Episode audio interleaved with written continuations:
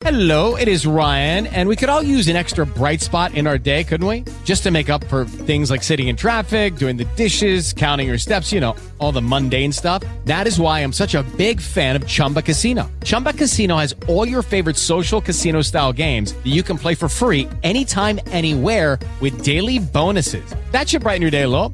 Actually, a lot. So sign up now at chumbacasino.com. That's chumbacasino.com. No purchase necessary. Group. Void were prohibited by law. See terms and conditions. 18 plus.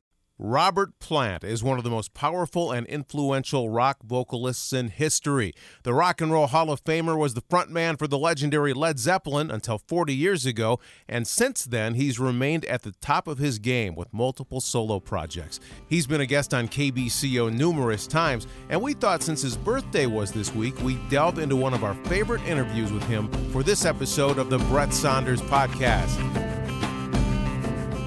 Well, are you there, Brett? Robert, I am here. It's great to talk with you again. Thank you very much. Good to be back. Hey, you have an affection for Ward, Colorado. I remember that about you. yeah, I've got an affection for everything, really, or and sometimes an infection. But yeah, I'm happy to be around. You know, there's people everywhere that I I can nod to. Carry Fire is the new album. It's expansive, expressive, atmospheric. You know, nobody makes records that sound like this, Robert. It's a it's a beautiful sounding album. Well, thank you very much. Um, I don't want to sound smug. We just do what we do. I'm very glad to be keeping really good company, very sensitive musicians, great sense of humor, good good people to be around. We don't have any kind of um, basically the sky's the limit with where we take our music, and so I'm I'm in a really good partnership with these guys. How important is it to have a sense of humor, even if the music specifically isn't addressing or projecting humor? Oh, it's crucial. Eh, absolutely crucial. I mean, we take it seriously. I'm I'm really um, well. I don't know. I've been very lucky because you know the gods gave me a, a gift, and I've expanded on it, and uh, and it's likewise with everybody who tries to do anything down the line. You you improve, but um, I don't take anything for granted, and I, I work really hard on stuff, and so so do my mates.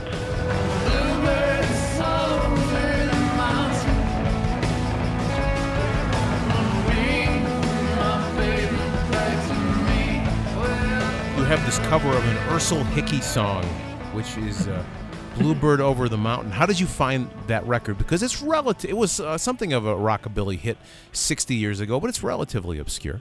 Well, when I was a kid, there was a guy called Ritchie Valens who, um, very very young, when he passed away, he was he was um, he lost his life in a um, an airplane crash with Buddy Holly and the Big Bopper, and he had a song called La Bamba, and he recorded the track Bluebirds Over the Mountains, and I heard it when I was a kid.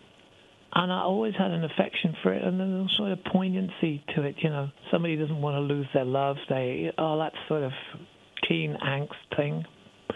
But we just screwed with it and turned it around upside down, put it through the psychedelic grinder, and out it comes. You know, one of the things I like about the album is you absorb a lot of elements of American music, but I also hear something vaguely Middle Eastern in this music and some of your other recent music too. Is that deliberate? Absolutely, yeah. Well, I don't see it as being anything specific. It's just a kind of reflection, or maybe just a kind of taking a sample of what's going on around me. It seems like this music has the ability, uh, not just your music specifically, but music from other cultures help helps us uh, have some insight and some compassion. And it seems to me that we could use a lot of this music more now than ever. Yeah. Yeah, there's some stuff going down that's really strange, isn't there, at the moment?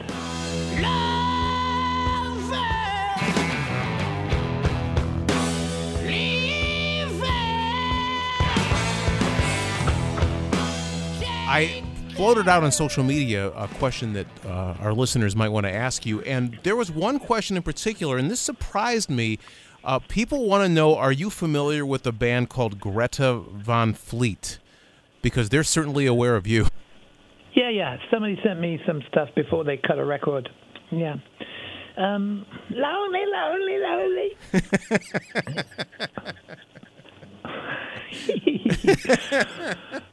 I hope he has a good time when he's 69. Yeah, but when I listen to your new album, The Circle Back, it doesn't. I mean, you're just you're you're exploring tonalities and uh, ranges that perhaps you weren't exploring when you were 25 years old. You continue to expand as an artist. You're not you're not doing oldies. Well, I am, but only after a certain amount of gin and tonic. And then, if you want to, if you want to hear "Runaround Sue," I'm pretty good at that stuff. But, um, but uh, yeah, yeah. I mean, I got, you know, obviously everything changes.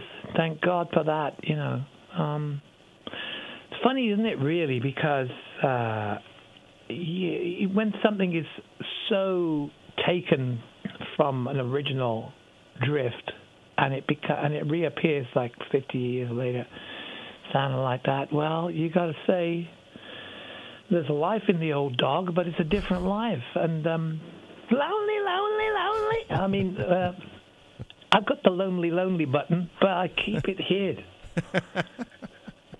But you're part of a continuum, right? I mean, when you were growing up, we were talking about Ersel Hickey, and you were talking about Ritchie Valens, and some of the blues records that must have influenced you. And now you have literally become part of that continuum. That must be gratifying in a sense. Well, it's interesting because uh, there's a lot of Zeppelin covers bands and stuff going on, you know, um, and some of them are girls. That's a kind of interesting take in it, really. um, I think it's all very funny, and um, and also it's great entertainment. There's a there's a group in England that are really awful, but they make they they go on holiday to sunshine places because they play our songs. And I guess we go to sunshine places because we played Lead Belly songs, you know? Lucky Land Casino asking people what's the weirdest place you've gotten lucky? Lucky? In line at the deli, I guess? Aha, in my dentist's office. More than once, actually. Do I have to say? Yes, you do. In the car before my kids' PTA meeting. Really? Yes. Excuse me, what's the weirdest place you've gotten lucky? I never win and tell. Well, there you have it. You can get lucky anywhere playing at LuckyLandSlots.com. Play for free right now. Are you feeling lucky? No purchase necessary. Void where prohibited by law. 18 plus. Terms and conditions apply. See website for details. Can you tell me the name of this band from England? I can't. No, I can't give them any promotion there. Fucking awful. Jesus wept. I went to see him once, and the drummer's dad said to me, "Hey, Robert, what do you think? Of, all right, Robert, what do you think about him then?" I said, "It's the most amazingly exciting night I've ever had, and that is what they put on their f- f- f- f- flyer." So I'm not giving them any juice.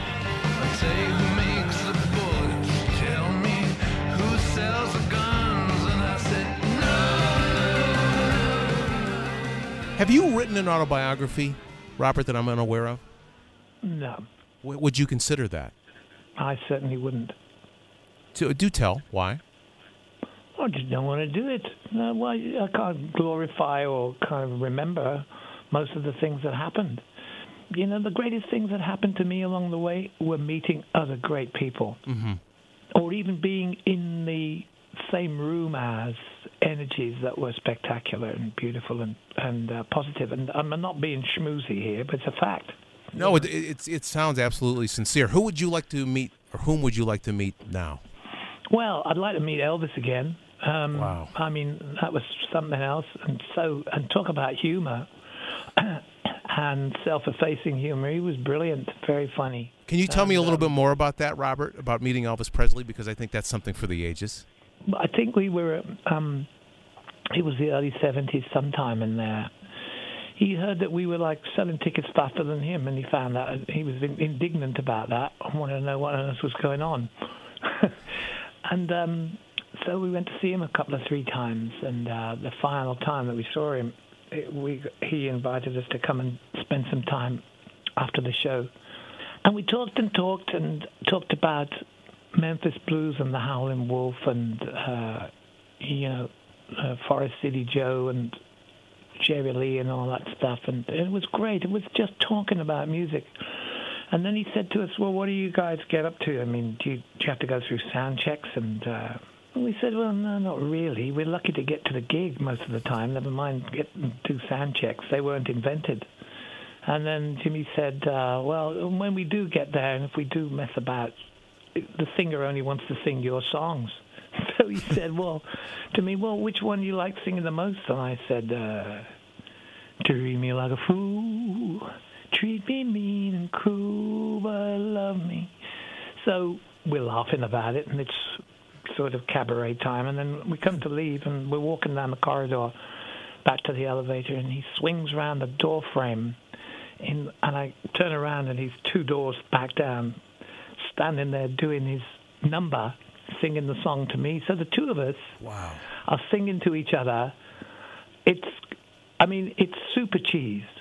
It's very, very funny, but at the same time, his voice, you know, it was like, and my voice, the two of us singing at each other, was a kind of sincere moment, like like we were in the Ink Spots or something like that, you know. Sure. But it was great. It was really good. He was a really warm guy, and I I I got to know his family quite a lot over the years, and there's a lot to get over there.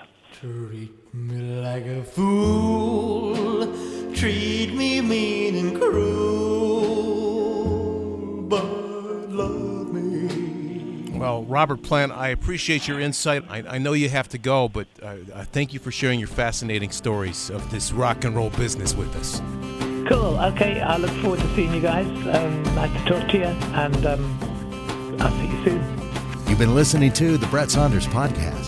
Catch past episodes with Mumford and Sons, David Byrne, Wes from the Lumineers, Keith Richards, and more. On demand at kbco.com, Apple Podcasts, or wherever you get yours. With the Lucky Land slots, you can get lucky just about anywhere.